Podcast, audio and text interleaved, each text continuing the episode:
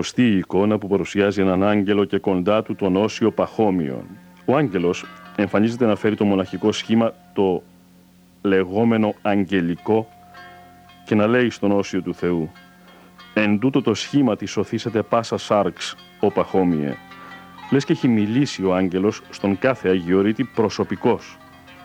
Όλοι αναλόγως πολιτεύονται, αναλόγως κινούνται, ενεργούν, βιώνουν την έκφραση αυτή. Ας απαρτίζεται το Άγιον Όρος από πατέρες διαφόρων εθνικοτήτων. Όλοι αυτοί, έτσι όπως συνθέτουν αρμονικός το Ιερό Μοσαϊκό, αγαπούν αδιακρίτως όλους τους ανθρώπους στην πράξη, συνάνθρωποι τους νιώθοντας. Το πρόβλημα του καθενός το κάνουν δικό τους, την έγνοια του δική τους προσευχήν. Αγαπούν πολύ, δίχως όμως στήρους συναισθηματισμούς, αγαπολογία ρηχή. Αρνούνται τον εαυτό τους, τον δίνουν, γι' αυτό και τον κερδίζουν σωστά. Απονευρώνοντας με την τελείαν υπακοή τον εγωισμό τους, μαραίνοντας με την άσκηση τα πάθη τους, υπεριψούμενοι με την έκρωση του κοσμικού φρονήματος του θανάτου, αναδεικνύονται φρικτοροί κατά του αρχεκάκου εχθρού. Σώζουν με τις θεοπιθείς πύρινες προσευχές τους, καταγλαίζοντες το όρος του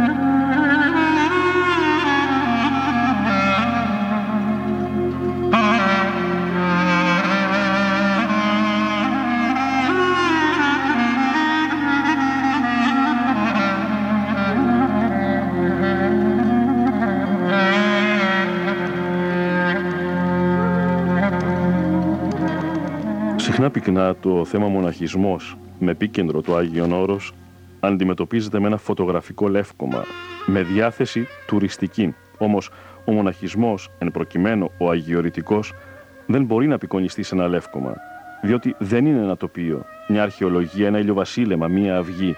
Ούτε μουσείο είναι να το απολαύσει ο αρχαιόφιλος επισκέπτης. Χρειάζεται ψυχική επίσκεψη, εμβάθυνση ιερή στο πνευματικό περιεχόμενο για να εννοήσει και να κατανοήσει ο καθής. Απαιτείται μία εκ των ένδων ανακάλυψη ενός πνευματικού λευκόματος προσκύνημα εσωτερικό. Ναι μεν απόλαυση και εκτίμηση εικόνων και ρυθμών, με σκοπό όμως βαθύ και ουσιαστικών. Όλοι ασφαλώς οι επισκέπτες συλλέγουμε από την αθωνική φύση η οποία πλουσιοπαρόχος χορηγεί σχήματα, χρώματα, ήχους, με άσματα, γραμμές. Το σημαντικό όμως και ωφέλιμο είναι να τα αναχωνεύουμε στην ψυχή μας και να τα μεταβάλουμε σε ύμνους προς τον παντεχνήμονα λόγων.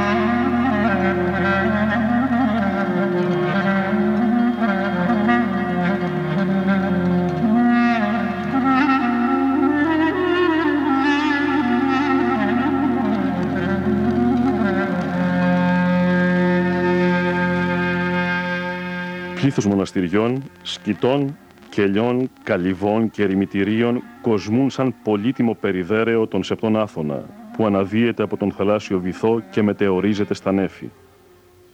Μερικά από τα σκηνώματα αυτά βρίσκονται σε δαντελωτές παραλίες, άλλα σε χαράδρες απότομες, άλλα σε λόφους, σε πλαγιές, μερικά χωμένα και χαμένα μέσα στο πυκνό πράσινο, κι άλλα σαν αετοφολιές, σε πανύψηλα, απόκριμνα βράχια.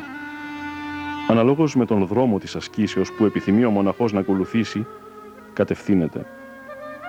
Ο επιθυμών την τελεία μόνωση, την άκρα ησυχία και την άσκηση την αυστηρή, καταφεύγει στην έρημο, σε δυσπρόσιτους τόπους, στα ερημητήρια.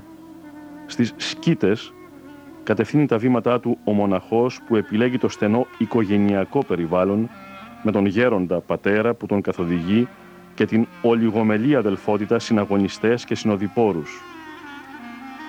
Αυτός που επιλέγει την μέση και βασιλική οδό της μοναχικής πολιτείας προτιμά τα κοινόβια, τα μοναστήρια, στα οποία κατά τον Μεγάλο Βασίλειο κτίσεως μεν ιδιώτης εξόριστε, γνώμης δεν αντίωσης, απελήλατε, ταραχή δε πάσα και φιλονικία και έριδες εκποδών εστίκαση, κοινά δε τα σύμπαντα, ψυχέ, γνώμε, σώματα και όσοι στα σώματα τρέφεται και θεραπεύεται.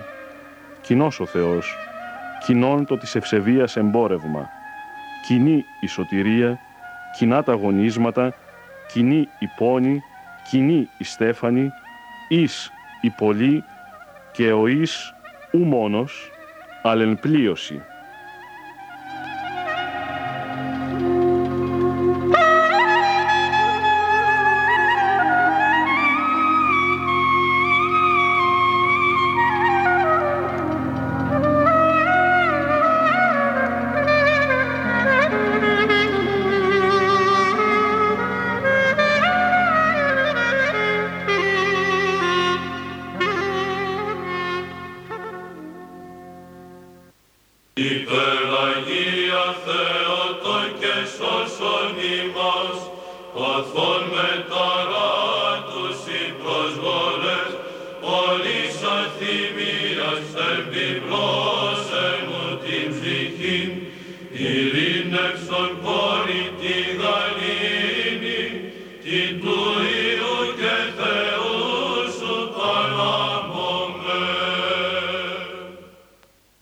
Παθών με ταράτους προσβολέ, πολλής αθυμίας εμπιπλώσεμου την ψυχήν. Ειρήνευσον κόρη, τη γαλήνη, τη του Ιού και Θεού σου πανάμωμε. Παθών με ταράτους η προσβολέ γέροντα. Πολλής αθυμίας. Ένα, ένα αυτό. Το πω, παθών με ταράτουση προσβολέ. Εκεί θα σταματήσω με ό, αυτά τα πάθη. Με έχετε ακούσει πολλές φορές να λέω ένα γνωστό ποιηματάκι. Πάθια, λάθια. Πάθια, βάθια, λάθια, αγκάθια. Πάθια, βάθια, λάθια, αγκάθια. Δυστυχώς αυτά τα πάθη είναι, είναι τα δεσμά μας. Είναι ο σταυρός μας. Είναι το μαρτύριό μας. Απαθής είναι μόνο ο Θεός. Μόνο ο Θεός δεν έχει πάθη. Οι άνθρωποι έχουμε πάθη, άλλος μεγαλύτερα και άλλος μικρότερα και όταν λέμε τα πάθη, όχι αυτά που παθαίνουμε, αυτά που είναι μέσα μας οι ορμπές. Οι ορμπές, οι κακίες, οι βρωμιές που βγαίνουν, αυτά είναι τα πάθη. Παραδείγματος χάρη η φιλαργυρία είναι πάθος. Η πολυφαγία, η γαστριμαργία είναι πάθος. Αυτά τα θανάσιμα αμαρτήματα πάθη είναι. Και αυτά όταν μας κυριεύουν, σαν σκηνιά γίνονται και μας φύγουν σαν αλυσίδες μας φύγουν και υποφέρουν πάρα πολύ από τα πάθη μας και μας οδηγούν στην καταστροφή. Ε, λοιπόν, παρακαλούμε την Παναγία, παθώμε ταράτουση προσβολέ. Μας προσβάλλει, πως και οι άνθρωποι μας προσβάλλουν καμιά φορά και μάλιστα υπάρχουν μερικοί άνθρωποι που προσβάλλονται πολύ εύκολα, είναι εύτικτοι. Προσβάλλονται εύκολα. Αυτά, με αυτά τα πάθη μας προβάλλει και ο διάβολος. Φυτεύει τα πάθη μέσα μας. Όπως φυτεύεις ένα αγκάθι, και φυτρώνει και μεγαλώνει το αγκάθι μετά, έτσι ο διάβολος φυτρεύει, φυτεύει μέσα ένα πάθος. Και τα πάθη, αν τα ξεριζώσει στην αρχή, μετά μεγαλώνουν και σε πνίγουν τα πάθη. Είναι σαν τα μεγάλα αγκάθια που πνίγουν το χωράφι, πνίγουν το, το στάχι, το, το σιτάρι. Λοιπόν, γι' αυτό ακριβώς το λόγο, νομίζω εξ αρχής, μόλις το αισθανθούμε ότι έχουμε ένα πάθος, πρέπει να ζητήσουμε τη βοήθεια της Παναγίας αμέσως με την πρώτη προσβολή που θα γίνει. Μόλις θα γίνει η πρώτη προσβολή, αμέσως να ζητήσουμε τη βοήθεια της Παναγίας να το ξεριζώσουμε το πάθος. Έτσι. πολλής αθυμίας. Εμπιπλώσε μου την ψυχή. Τα πάθη γεμίζουν την ψυχή από πολλή αθυμία. Πράγματι ταράζεται η ψυχή του ανθρώπου, του εμπαθούς, έτσι λέγεται, ο εμπαθής άνθρωπος. Υπάρχει και το αντίθετο, ο απαθής άνθρωπος. Ο αγώνας και η προσπάθεια είναι, όλη η προσπάθεια που κάνουμε και εμείς οι καλόγεροι και οι πνευματικοί άνθρωποι, γιατί να εκριζώσουμε τα πάθη και να φυτέψουμε τις αρετές. Από την εμπάθεια να φτάσουμε στην απάθεια. Και όταν φτάσει ο άνθρωπος στην απάθεια, τότε μπορεί να μιλάει για αγιότητα βίου και τότε να μιλάει για υψηλές πνευματικές καταστάσεις, μια μερική για την αρπαγή, για την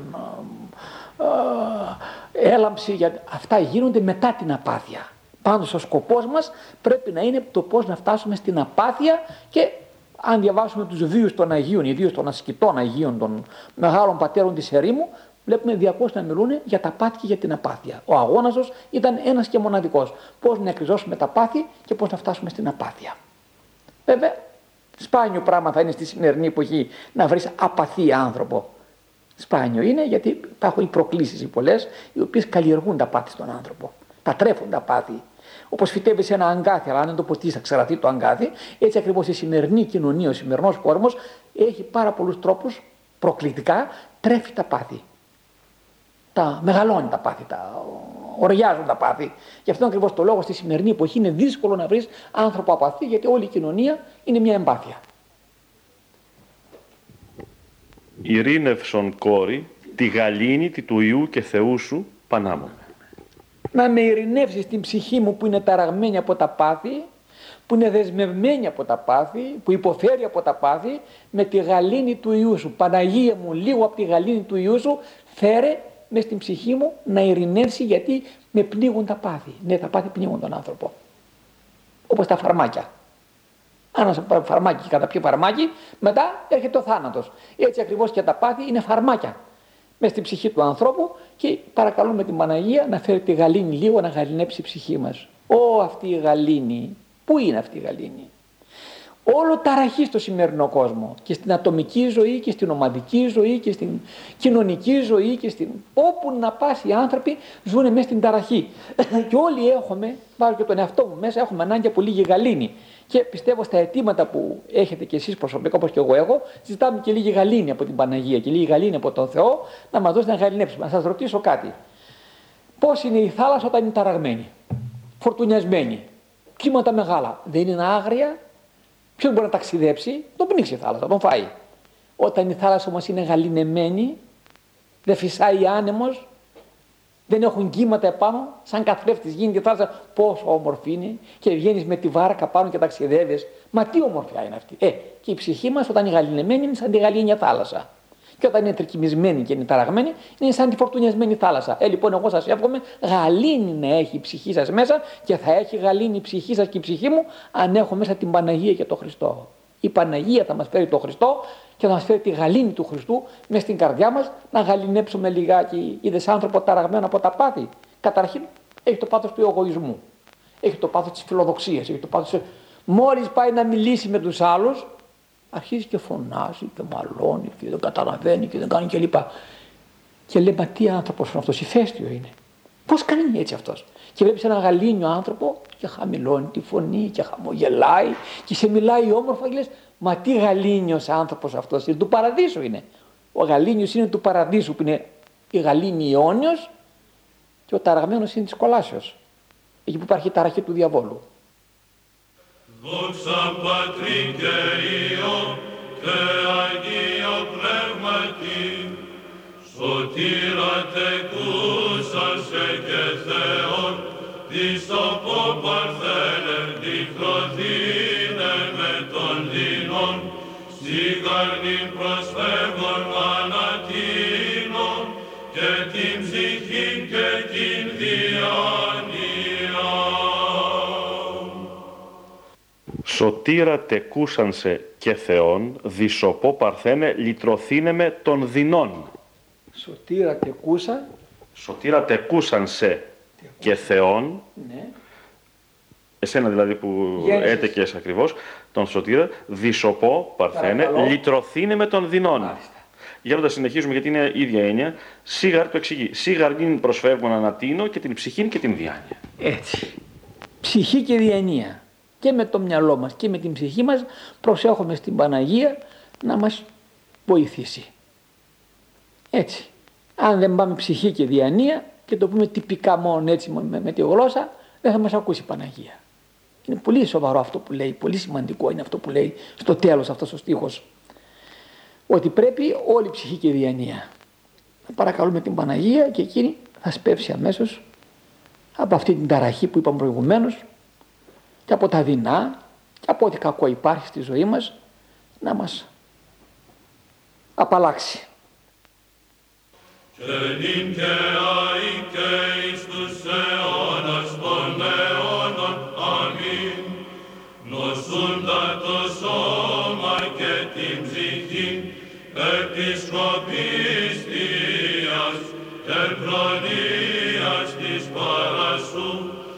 αξίωσον μόνοι Θεομήτωρ ως αγαθή αγαθούτερο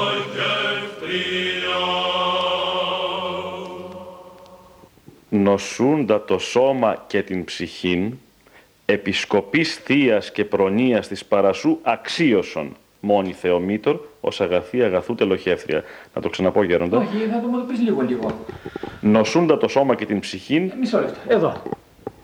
Νοσούντα το σώμα και την ψυχή. Η σημερινή κοινωνία, ο σημερινός άνθρωπος και στο σώμα και στην ψυχή είναι τραυματισμένος. Να το πούμε αυτό. Εάν σε οποιαδήποτε άλλη εποχή τα έλεγαν τα λόγια αυτά της παρακλήσεως, ήταν λιγότερος ο πόνος. Σήμερα, παρόλα τα μέσα, παρόλα την, την, την καλοπέραση, παρόλη την άνεση που έχει ο άνθρωπος, δυστυχώς και οι αρρώστιες πολλαπλασιάστηκαν στο σώμα και οι αρρώστιες πολλαπλασιάστηκαν στην ψυχή. Έτσι δεν είναι. Πάρα πολύ πόνο έχει ο σημερινός κόσμος. Και πρέπει, και πρέπει για αυτόν τον πόνο να κάνει κάτι να τον ξεπεράσει τον πόνο του άνθρωπος. Δεν θέλει να πονάει. Αν κάποιος θέλει να πονάει, είναι μαζοχιστής. Πρέπει πάση θυσία να απαλλαγούμε από τον πόνο. Βέβαια, ο πόνος έχει κάποια ευλογία. Ο άνθρωπος που δύναμη. Λυτρωτική δύναμη. Αυτός ο οποίος πονάει, κατα... καταρχήν καταλαβαίνει και τους άλλους που πονάνε. Και δίνει και τους πόνου καμιά φορά κατά ανοχήν Θεού γίνονται και οι πόνοι, μόνο και μόνο να μας ταπεινώσει και μόνο και μόνο να μας κάνει να μαλακώσει η ψυχή μας. Αλλά ανεξάρτητα από αυτό, πάντα όταν έχει έναν πόνο ο άνθρωπος θέλει απαλλαγή από τον πόνο του. Δεν τον καλλιεργεί τον πόνο. Κανεί δεν πάει να κόψει το χέρι του για να πονέσει, αυτός θα είναι τρελός. Αν με κόψει το χέρι του. Νοσούντα λοιπόν το σώμα και την ψυχή, το είπαμε, Έτσι. συγγνώμη, εγέμισε ο κόσμος και από νοσοκομεία και από κλινικές και από τρελοκομεία. Από ψυχιατρικές κλινικές.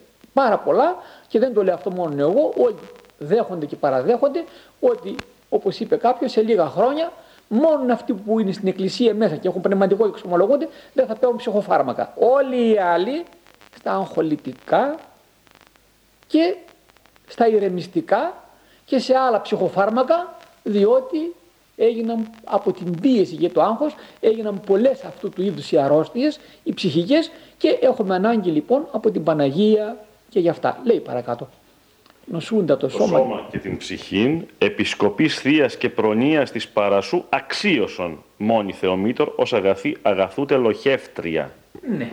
Επειδή λοιπόν η Παναγία έχει γεννήσει τον αγαθό Θεό, τον Κύριο Μονίσο Χριστού και αυτή είναι αγαθή μητέρα και τον έφερε στον κόσμο, αυτήν παρακαλούμε να οικετεύσει τον μονογενή ιό της από αυτά τα νοσήματα της ψυχής και του σώματος να μας απαλλάξει.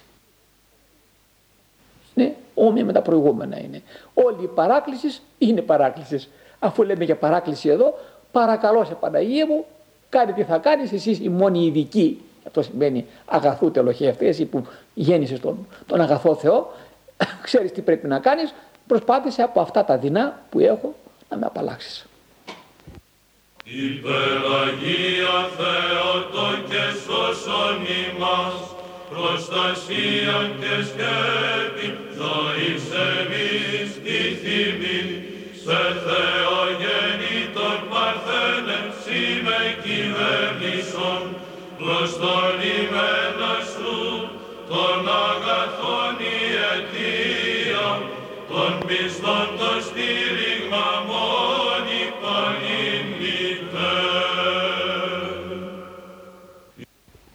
προστασίαν και σκέπιν ζωής εμείς τίθιμη σε Θεογεννήτωρ Παρθένε.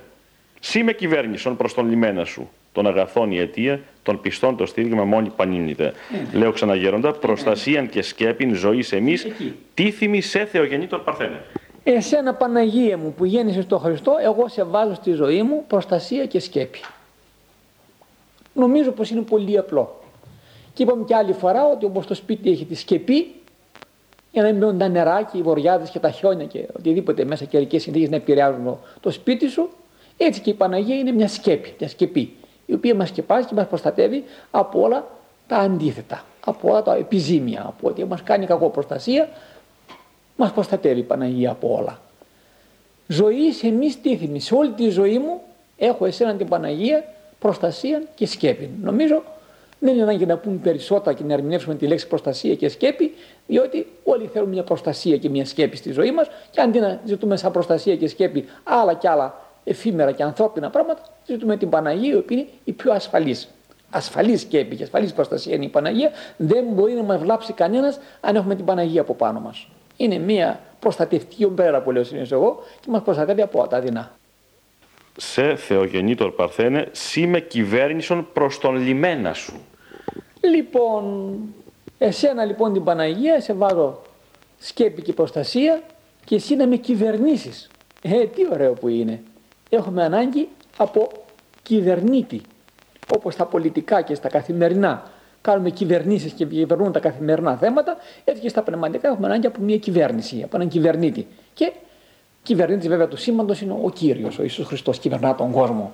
Ε, αυτό είναι δεδομένο. Αλλά και η Παναγία, σαν μητέρα του, στην προσωπική μας ζωή μπορεί να αυτή η κυβερνήση τη ζωή μας να είναι και να μας οδηγεί στο λιμένα.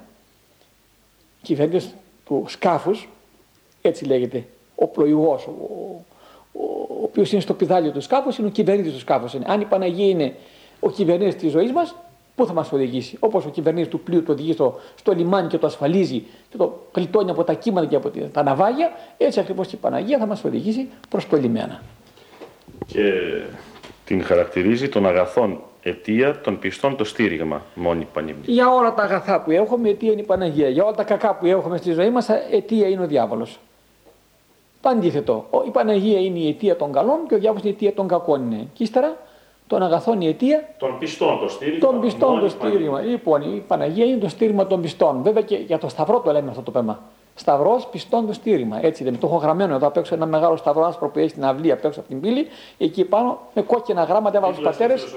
Εκεί ναι, έβαλα και γράψαν οι πατέρες με κόκκινα γράμματα Σταυρός πιστών το στήριγμα. Και πολλοί έρχονται και επισκέπτες και περαστικοί από εδώ, το κοιτάζω, το διαβάζω. Λέει τι ωραίο αυτό που το βάλανε εδώ πέρα. Λέει πραγματικά όπου και να πάτε, στήριγμά σας είναι ο Σταυρός. Όπως ο Σταυρός, λοιπόν έτσι και η Παναγία είναι των πιστών το στήριγμα. Είναι. Γιατί έχουν το στήριγμα, Γιατί αν δεν έχουν στήριγμα, όπως ένα δέντρο μικρό τετράγει, το φυτεύει και αν δεν έχει ένα στήριγμα, παλούκι δηλαδή κοντά, ένα παπάσαλο φυτεμένο, το κρατάει από τον αέρα, το αυτές τις μέρες που χιόνισε, από το πολύ το χιόνι εδώ, είχαμε κάτι μικρά τετράκια διάφορα, κυρίως ελιές, τα ρίξε κάτω.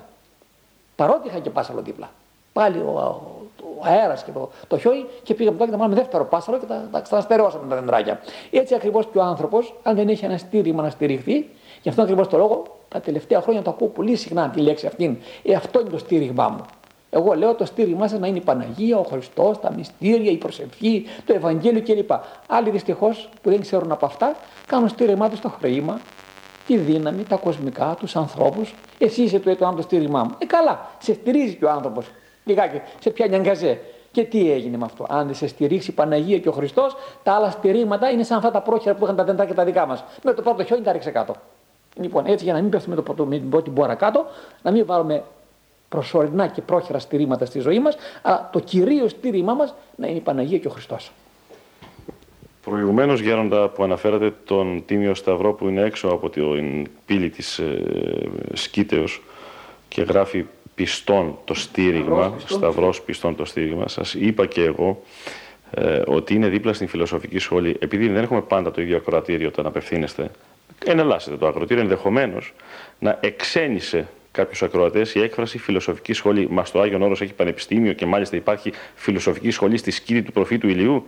Ναι, για εξηγήστε το για να απαντήσουμε σε αυτούς που δεν το γνωρίζουν. Και να το έχουν ξανακούσει, χαίρονται να ακούν τέτοια πράγματα οι άνθρωποι. ότι στα μοναστήρια υπάρχουν φιλοσοφικές σχολές, εγώ έδωσα το όνομα αυτό. Βάφτισα ένα χώρο της Κήτεως, ο οποίος υπάρχει σε όλα τα μοναστήρια αυτός ο χώρος, είναι το λεγόμενο οστεοφυλάκιον. Οι κάρες και τα κόκαλα των νεκρών μοναχών, των κεκοιμημένων, είναι αραδιασμένα επάνω στους, στα ράφια σαν σούπερ μάρκετ. Όπως είναι τα διάφορα προϊόντα στο σούπερ μάρκετ, πας και διαλέγεις αυτό που θέλεις και που σε ενδιαφέρει, είναι οι κάρες και έχουν και τα ονόματα γραμμένα πάνω, μοναχός, ιερέας, ιερομόναχος, αρχιμανδρίτης κλπ. γράφει και εκεί πάμε για να φιλοσοφήσουμε λιγάκι για τη ζωή και το θάνατο, γιατί πρέπει να ξέρουμε όλοι ότι η μνήα του θανάτου και η μνήα της Δευτέρας Παρουσίας και η μνήα του Θεού είναι τα τρία, οι τρεις μνήμες οι οποίες βοηθούν τον άνθρωπο να μην αμαρτήσει. Πρέπει να, διαρκώς να σκεφτόμαστε τον θάνατο, τον Θεό και τη Δευτέρα Παρουσία, τα τρία φρένα που μαζεύουν το μυαλό του ανθρώπου και σκέφτεται αυτά και δεν σκέφτεται τα άλλα τα οποία είναι εφάμαρτα. Λοιπόν, και έτσι ονόμασα φιλοσοφική σχολή, γιατί φιλοσοφούμε όταν βλέπουμε αυτά. Για να είμαι ειλικρινής, συνιστώ και στους επισκέπτες καμιά φορά που έρχονται και μάλιστα τώρα στις προθέσεις μας είναι να ανακαινήσουμε εκείνον τον χώρο. Γιατί είναι πλέον πολλά χρόνια και έχει λίγο καταρρεύσει το κτίριο. Θα κάνουμε ανακαίνιση ολόκληρου του κτηρίου εκείνο, που έχει και άλλο χώρο μέσα, ένα ολόκληρο οίκημα είναι εκείνο, και τον χώρο που είναι ένας ναός και δίπλα το στεοφυλάκιο θα το ανακαινήσουμε και έχω πολλές ωραίες σκέψεις πώς θα το κάνω. Ήδη μέσα στο μυαλό μου το έχω οργανώσει, ώστε να μπορώ να, να είναι επισκέψιμο. Να είναι, να είναι επισκέψιμο και να είναι πιο διδακτικό όταν θα βλέπουν περισσότερα και θα βάλω και συνθήματα μέσα, θα βάλω και γράμματα μέσα και να διαβάζουν λιγάκι, όχι μόνο να τα βλέπουν έτσι, να διαβάζουν και λιγάκι και θα είναι όμορφο. Αυτή λοιπόν είναι η φιλοσοφική σχολή της Κίτη και είναι και αντίκρι από την κυρία πύλη του της εισόδου. Μόλις βγαίνει κανείς από την πύλη, το πρώτο που αντικρίζει είναι η πόρτα του οστεοφυλακίου. Αμέσως ο νους πηγαίνει εκεί στις κάρες. Πού θα πάω κι εγώ, έτσι θα καταντήσω. Μια μέρα και το δικό μου το κεφάλι εκεί θα είναι. Τι κάθομαι στο κεφάλι μου μέσα και βάζω κακούς λογισμούς μέσα και βάζω κακίες στην καρδιά μου. Να, πού θα καταντήσω. Πολύ βοηθάει αυτό. Αυτή η φιλοσοφική σχολή. Έχω γράψει και σε ένα πίε μου μέσα το έβαλα αυτό το πράγμα και όπως τα κυκλοφορούν και πηγαίνουν παντού, ένας Μητροπολίτης από το Οικουμενικό Πατριαρχείο από την Κωνσταντινούπολη μου έγραψε Πολύ μου άρεσε αυτή η φιλοσοφική σχολή όταν θα έρθω από να τη δω. Θα πάω τη φιλοσοφική σχολή έτσι μου έγραψε. Πολύ ωραίο αυτό που έγραψες. Ε, Υπεραγία Θεότο και σώσον ημάς, οικετεύω παρθένε των ψυχικών ταραχών και της αθυμίας την ζάλη διασκεδάσε μου, σιγαρ Θεόν νυμφέ, των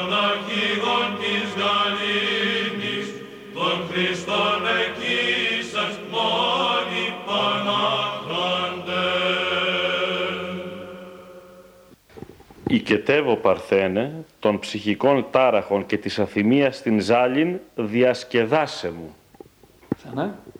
Οικετεύω Παρθένε, ναι. των ψυχικών τάραχων και της αθυμίας στην ζάλιν, διασκεδάσε μου. Των ψυχικών τάραχων λοιπόν παρακαλώ και της αθυμίας στην ζάλιν. Ο ψυχικός τάραχος, όπως λέγαμε και προηγουμένως, είναι από τα πάθη. Και πρέπει η Παναγία να επέμβει με τη χάρη της και να γαλινέψει όπως λέγαμε προηγουμένως την ψυχή μας και τις αθυμίες στην ζάλη. Όταν ο άνθρωπος έχει μια αθυμία, δηλαδή έχει διαλυθεί κυριολεκτικά και είναι στεναχωρημένος και είναι πληγωμένος, τότε έχει μια ζάλη, ζαλίζεται. Ζαλισμένος είναι αυτός. Μία, όταν είναι ζαλισμένος πάει στο μπαλκόνι μπορεί να πέσει κάτω και να γίνει συντρίμια. Όταν είναι ζαλισμένοι συνιστώ στους ακροατές να κάθονται μέσα στο σπίτι. Ούτε στα μπαλκόνια ούτε στα παράθυρα. Ούτε στον δρόμο να βγαίνει έξω προπάντου ένας ζαλισμένος άνθρωπος δεν πρέπει να οδηγάει αυτοκίνητο. Είναι επικίνδυνος να κάνει ατύχημα. Και η ζάλη, στο μυαλό μας βέβαια, προέρχεται από διάφορες αρρώστιες. Από ένα κρυολόγημα, από κάτι άλλο κλπ. Ζαλίζει τον νους, τότε ακινησία. Αλλά υπάρχει αυτή η ζάλη για την οποία μιλεί ο, ο, ο ύμνος, ο, η παράκληση, είναι η ζάλη της ψυχής πλέον. Τα μπερδεύεται ο άνθρωπος από διάφορα πράγματα άσχημα, από αμαρτήματα, από πάθια, λάθια, βάθια, αγκάθια, γίνεται μια ζάλη μέσα, πραγματικά ο άνθρωπος καταντάει εκεί να είναι ερήπιο. Και τότε χρειάζεται να έρθει η Παναγία να επέμβει και να μας διασώσει. Είναι σαν την τρικυμία είναι αυτό. Αυτή η ζάλη είναι σαν την τρακυμία. Ζάλιν, έντοδο, ενέχον, λογισμών αμφιβόρων. Επειδή είχε αμφίβολος λογισμός, το μυαλό του μπερδεύτηκε, ζαλίστηκε μέσα. Έτσι ακριβώς το παθαίνουμε κι εμείς και συντελεί και ο διάβολος βέβαια. Και ο Σατανάς μας ζαλίζει και εκείνος. Βρίσκει τρόπους και πράγματα να βάλει στο μυαλό μας και τη ψυχή μας μέσα και μας ζαλίζει και εκείνος. Μακριά από τη ζάλη λοιπόν. Υπάρχει ανεμοζάλι. Όταν έχει μια, έναν άνεμο που κάνει αυτό το ανεμοστρόπυρο, σε ορισμένα μέτρα ανεμοζάλι έχει. Όπως και η παραζάλι. Και παραζάλι, ανεμοζάλι και παραζάλι. Μάλιστα. Συνεχίζει βέβαια η επεξήγηση, γι' αυτό ίσως είναι καλό να λέγουμε ολόκληρη, ε, ολόκληρο το κάθε τροπάριο. Σίγα Αρθεόνυμφε είναι η επεξήγηση των αρχηγών της Γαλήνης, των Χριστών εκεί, σας μόνοι πανάχραντε. Ε, πώς θα βοηθήσει η Παναγία, πώς το λέμε συνέχεια, με τον Χριστόν τον οποίο γέννησε και τον οποίο έχει παρησία και δύναμη η Παναγία, με τη δική του τη χάρη και τη δύναμη, θα μας βοηθήσει στις δύσκολες αυτές καταστάσεις της ζάλης. Της ζάλης και της ταραχής.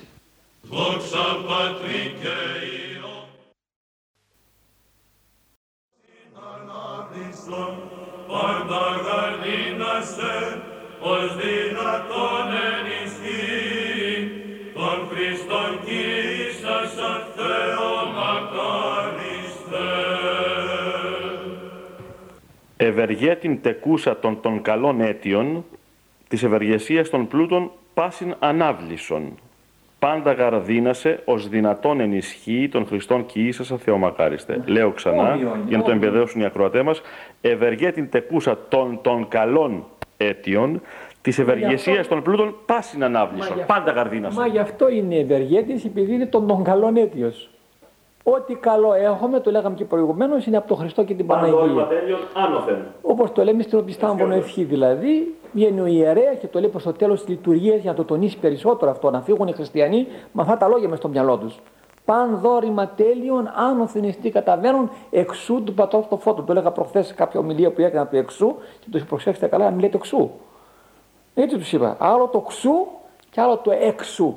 Το ένα σημαίνει από σένα και το άλλο σημαίνει έξω. Λοιπόν, δυστυχώς η γλώσσα ελληνική έχει τέτοια μέσα λογοπαίγνια. Λέω στη Θεσσαλονίκη. Ναι, στη Θεσσαλονίκη μιλούσα και θα το είπα, γέλασε πολύ ο κόσμος. Λέω να μην λέτε ξου, ξου, ξου, αλλά να λέτε εξού. Από τον Χριστό δηλαδή προέρχονται όλα τα καλά. Των των καλών αίτιων. Ο αίτιος των καλών είναι ο Χριστός και είναι και η Παναγία, ενώ ο αίτιος των κακών είναι ο κακός, ο διάβολος. Από εκεί.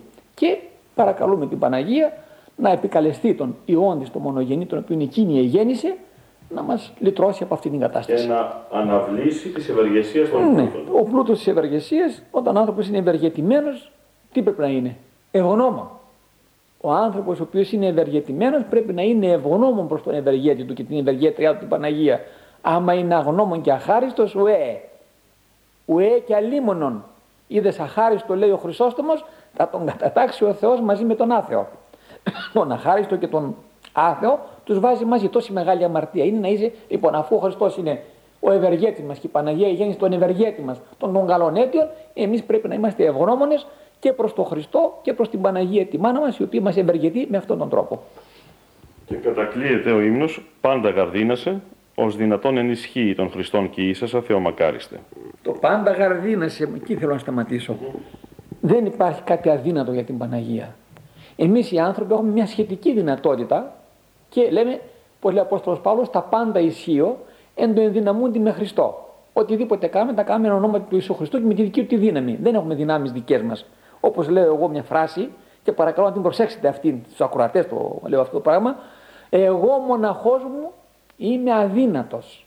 Εγώ μαζί με τον Χριστό είμαι παντοδύναμος. Γιατί με τη δική του δύναμη αυτά κάνω όλα. Παντοδύναμος εκείνος, παντοδύναμος έγινα κι εγώ. Αν δεν είμαι μαζί με τον Χριστό όμως, δεν έχω καμία δύναμη εγώ. Η Παναγία λοιπόν επειδή είναι μαζί με τον Χριστό και είναι δικός ο Χριστός, είναι και αυτή μια παντοδύναμη μητέρα. Και κάνει ό,τι θέλει σε όλο τον κόσμο. Σε όλα τα πράγματα η Παναγία μπορεί να επεμβαίνει και να τα διορθώνει. Πάντα γαρδίνασε. Τα πάντα δίνεται διότι είναι η μητέρα του Χριστού.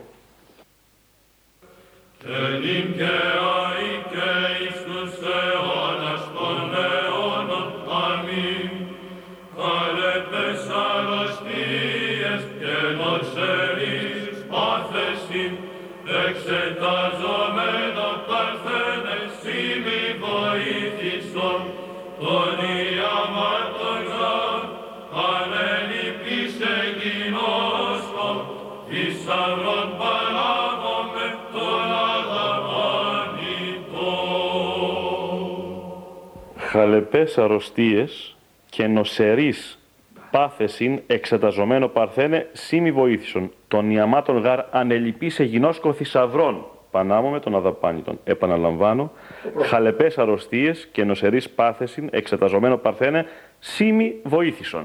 Στο βοήθησον έχει σημασία. Διότι το ότι είμαστε σε χαλεπές αρρωστίες και στα πάθη, το είπαμε ήδη, δεν υπάρχει άνθρωπος χωρίς πάθη και χωρίς δυσκολίες στη ζωή και χωρίς αδυναμίες και χωρίς. Αυτά τα έχουμε όλοι μας. Εκείνο που η σημασία έχει να παρακαλούμε την Παναγία να μας βοηθήσει. Έχουμε ανάγκη από τη βοήθειά της και όποιος δεν το λέει ότι έχει ανάγκη από τη βοήθειά της είναι εγωιστής.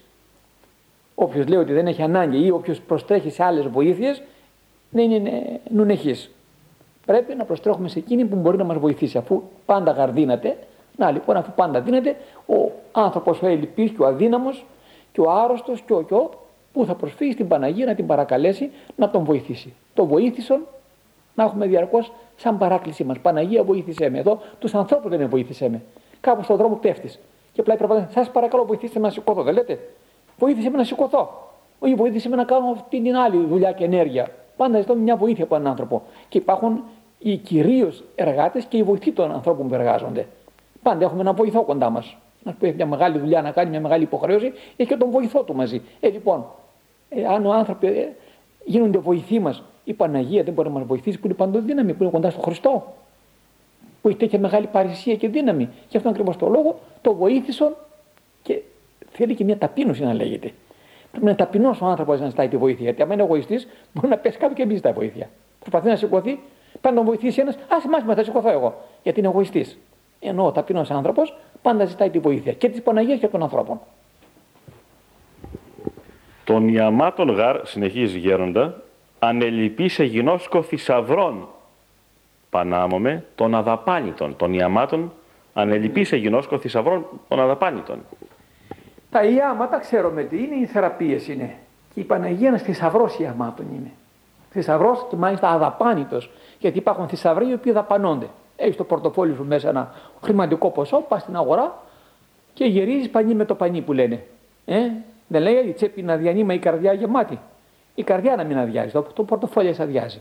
Άμα αδειάσει η καρδιά και άμα αδειάσει το μυαλό και άμα αδειάσει η ψυχή από αυτά τα πιστεύματα μεγάλα που έχουμε, τότε μόνο μας, τότε είμαστε φτωχοί. Η Παναγία λοιπόν είναι θησαυρός αδαπάντητο των ιαμάτων. Δηλαδή μπορεί να κάνει καλά πολλού, αλλά δεν πάβει να έχει την δύναμη να, κάνει, να συνεχίσει. Ενώ ένας άνθρωπος κάνει το καλό, πάρει την ελεημοσύνη. Κάνει, κάνει, κάνει, κάποια τελειώνουν τα λεφτά του. Δεν έχει άλλο. Λέει, αυτά ήταν, δεν έχω άλλα. Τι να σου δώσω τώρα, δεν έχω να σου δώσω άλλο. Ή η μάνα δίνει, δίνει, δίνει το γάλα στο παιδί, κάποτε σταματάει να έχει στο μαστό γάλα. Παιδί μου τώρα θα φας φαγητό. Γάλα δεν έχει άλλο. Το αίμα, πάρει και δίνει αίμα ένας, είναι αιμοδότη και δίνει αίμα. Δίνει, δίνει, δίνει, του λέει ο γιατρός, όσο εδώ ήταν. Μην ξαναδώσεις αίμα γιατί δεν μπορείς να δώσεις άλλο αίμα. Θα πεθάνεις. Ενώ η Παναγία είναι θησαυρός αδαπάνιος. Δεν τελειώνει όπου, όποιος να ζητήσει, όπου να πας, η Παναγία είναι ένα, μια αυτή, ένας αδαπάντο θησαυρός που δεν τελειώνει ποτέ. Γι' αυτό ακριβώς το λόγο όλος ο κόμμα, πόσα δισεκατομμύρια είναι όλοι μαζί να πάνε να ζητήσουν, όλοι κάτι έχουν να πάρουν. Ενώ στα εγκόσμια δίνουν, δίνουν, δίνουν, κάποτε σταματάει. Μέχρι εδώ ήταν. Το ταμείο δεν έχει άλλα. Πάρε το δημόσιο. Δίνει αυξήσεις. Πόσα θα δώσεις; Τι αν λάβεις παρά του μη έχοντα. Αν το ταμείο δεν έχει, από πού θα δώσεις; Πρέπει ο κοραβανά να είναι γεμάτος για να δώσει. Το πορτοφόλι να είναι γεμάτο. Αν δεν έχει, τι θα δώσει. Τι αν λάβει παρά του μη έχοντα. Ενώ η Παναγία και έχει και δίνει. Και θέλω να το προσέξετε αυτό που θα πω. Και θέλει να δίνει. Όχι μόνο έχει και μπορεί να δώσει, αλλά και θέλει να δώσει. Γιατί υπάρχουν άνθρωποι που έχουν και δεν δίνουν. Είναι το πορτοφόλι του γεμάτο, έχει αγαθά η αποθήκη του, μπορεί να κάνει ελεημοσύνης, αλλά η τσιγκουνιά δεν τον αφήνει να δώσει. Ενώ η Παναγία έχει και την αγάπη. Μαζί με τη δυνατότητα έχει και την αγάπη. Και θέλει και μπορεί να δώσει και δίνει σε όλους τους ανθρώπους. Και στους καλούς και στους κακούς δίνει. Αυτό που λέμε για το Θεό βρέχει επί δικαίους και αδίκους. Όλο τον κόσμο. Δεν μου λέει το ανατέλει ο ήλιο το πρωί. Οι Αμερικούς ανατέλει για τους καλούς. Και οι κακοί δεν βλέπουν τον ήλιο. Όταν φυσάει ο αέρας μόνο για τους καλούς είναι. Όπως ο Θεός δεν κάνει εξαιρέσεις και δίνει τα αγαθά του για όλους, έτσι και η Παναγία είναι η μάνα όλων των ανθρώπων και των καλών και των κακών και σε όλους δίνει. Αρκεί εμείς να πούμε το βοήθησε η Παναγία. Και ο θησαυρός είναι εκεί αδαπάντητο, διαρκώς θα παίρνουμε. Αστήρευτη πηγή από το αδαπάντητο, αυτό σημαίνει. Αστήρευτη πηγή. Όμως πριν τελειώσουμε αυτό, θέλω να πω και κάτι άλλο, μια άλλη παράγραφο. Καλά η Παναγία δίνει και είναι αδαπάνητο θησαυρός. Εμείς οι άνθρωποι, οι πιστοί, τι παράδειγμα παίρνουμε από αυτό; Δεν πρέπει να δίνουμε. Αλίμονον σε εκείνον λέει κάποιος που έχει το χέρι σφιχτά κλεισμένο, θα βρει και τον παράδεισο κλεισμένο. Πόσο, πόσο, πόσο, πόσο δυναμικό είναι αυτό, ε; πόσο όμορφο είναι. Όποιος έχει το χέρι κλεισμένο, δηλαδή δεν δίνει, δεν απλώνει το χέρι να δώσει, θα βρει και την πόρτα του παραδείσου κλεισμένη. Και όποιος έχει το χέρι ανοιχτό, θα βρει και τον παράδεισο ανοιχτό. Γι' αυτό ακριβώς το λόγο να μην διστάζουμε να δίνουμε. Με όλη την καρδιά μας. Και την μπουκιά μας ακόμα, αν είναι δυνατόν, έχεις μια μπουκιά. Κάντε θα δει την μπουκιά σου και δώστε να. Και μην τσιγκουνεύεσαι και μόνο το περίσσε, μόνο για πέταμα δηλαδή, εκείνο να δώσουμε. Και από το ιστέρημα να δίνουμε. Βέβαια, να πω και αυτό μια επέκταση να κάνω στο λόγο και να πω ότι η Εκκλησία και οι πιστοί άνθρωποι κάτι κάνουν στον τομέα αυτόν. Στο κοινωνικό έργο κάτι γίνονται και έρανε γίνονται και ιδρύματα υπάρχουν και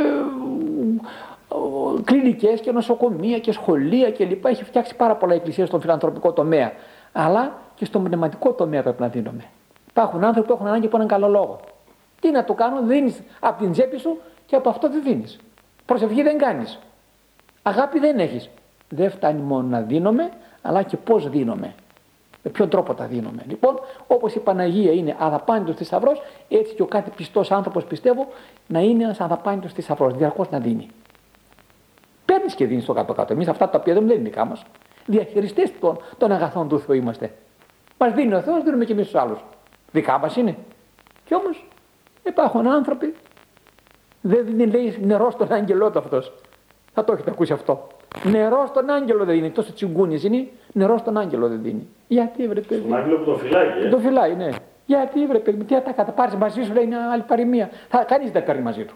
Αφού δεν τα παίρνει μαζί, σκόρπισε. Ε, σκόρπισε εδώ και τη πέννηση και η δικαιοσύνη αυτού μένει στον αιώνα του αιώνα. Ο άνθρωπος του Θεού πρέπει να είναι μαθημένος να δίνει όπως η Παναγία να τα πάντα στι Είπα πολλά. Φτάνει.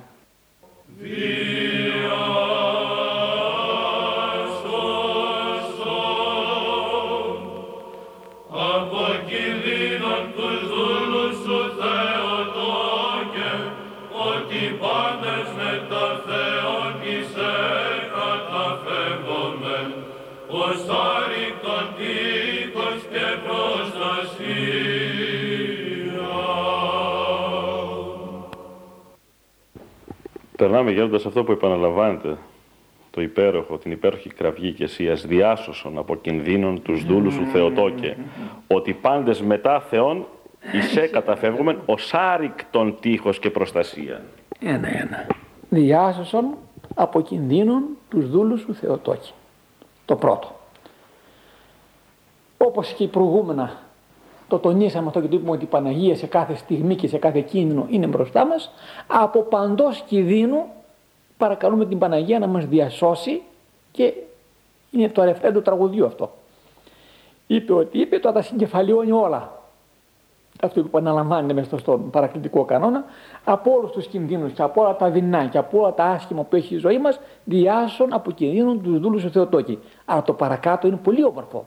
Ότι πάντες προσέ καταφεύγομεν ως άρρηκτον τείχων και προς, τείχος και προστασία. Το πάντες όμως τώρα να το τονίσουμε. Καταφεύγουν οι πάντες. Το πάντες. Κανονικά έτσι είναι. Πάντες πρέπει. Όλοι να καταφεύγουμε γιατί είναι το άρρηκτον τείχος σημαίνει τείχος που δεν πέφτει. Που είναι ενωμένο καλά και δεν, δεν κλονίζεται. Όλα τα άλλα έρχονται και παρέρχονται. Σήμερα είναι δυνατός ένας και αύριο δεν είναι. Σήμερα βοηθάει και αύριο δεν βοηθάει. Η Παναγία είναι σαν το τείχο που είναι εκεί, στέκεται. Όπως κάτι κάστρα είναι παλιά από την Βυζαντινή εποχή τώρα, περνά στους δρόμους, κάτι κοντρούς τείχους έχουν, όπω και στην πόλη που είναι τα τείχη τα μεγάλα, αλλά και σε άλλες πόλεις. Τα κάστρα στο Αγίου Όρου εδώ πέρα που είναι οι πύργοι κλπ. Αυτά μένουν. Έτσι την Παναγία φαντασία την ότι είναι άρρηκτον τείχος. Δηλαδή δεν πρόκειται να χρονιστεί ποτέ αυτό το τείχος, να πέσει ποτέ. Και πού θα καταφύγουμε, σε εκείνο που είναι σταθερό και μόνιμο θα καταφύγουμε. Ο Σάρβα, αυτή που καταφύγουμε, επειδή λοιπόν έχει τη δυνατότητα να μας προστατεύσει η Παναγία, το διάσωσον. Αλλά στο πάντες έχω μια αμφιβολία ότι είναι και μερικοί που δεν καταφεύγουν στην Παναγία και καταφεύγουν αλλού. Και μετά απογοητεύονται.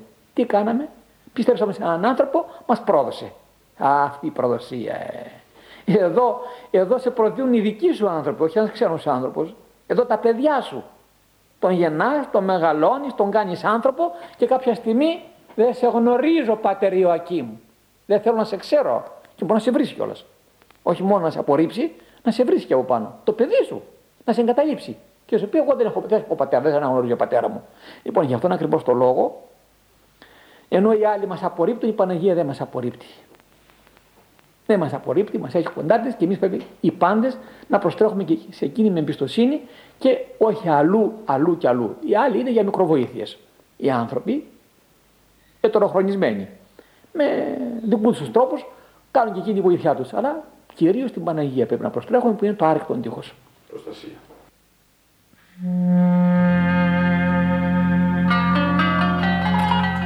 Σε αυτό το σημείο, αγαπητές και αγαπητοί μου φυλαγιορείτε ακροατέ, ολοκληρώνεται η σημερινή αθωνική επικοινωνία μας εδώ στην ιερά κοινοβιακή σκήτη του προφήτου ηλίου του Θεσβήτου με τον γέροντα της αδελφότητος, τον πατέρα Ιωακήμ, τον οποίον εκ μέσης ψυχής και καρδίας ευχαριστώ.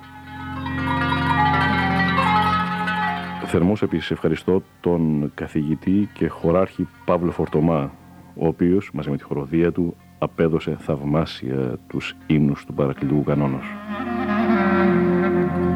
Οι ευχαριστίες μου και προς τον καλό μου συνεργάτη τον Θανάση Παντελιό, ο οποίος φρόντισε για το μοντάζ της αθωνικής επικοινωνίας μας. Όλος ιδιαίτερος εσάς ευχαριστώ που την παρακολουθήσατε. Το διαβάσαμε αποσπάσματα από το βιβλίο «Αθωνείτε Βαλκανίων» Αγαπητές και αγαπητοί μου φυλαγιορείτε ακροατέ, χαίρετε.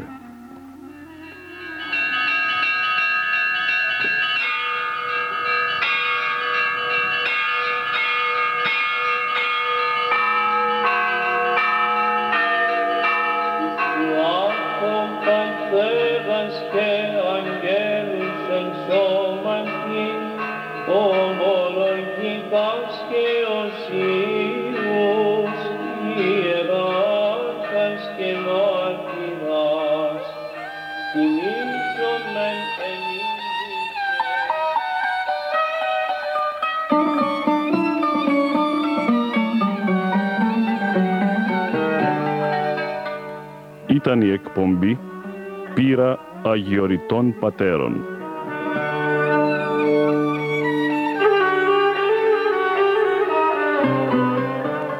Ο Μανώλης Μελινός απετόλμησε να αποτυπώσει στα Ερτζιανά εις πνοές αιωνιότητος γερόντων όρους άφωνος.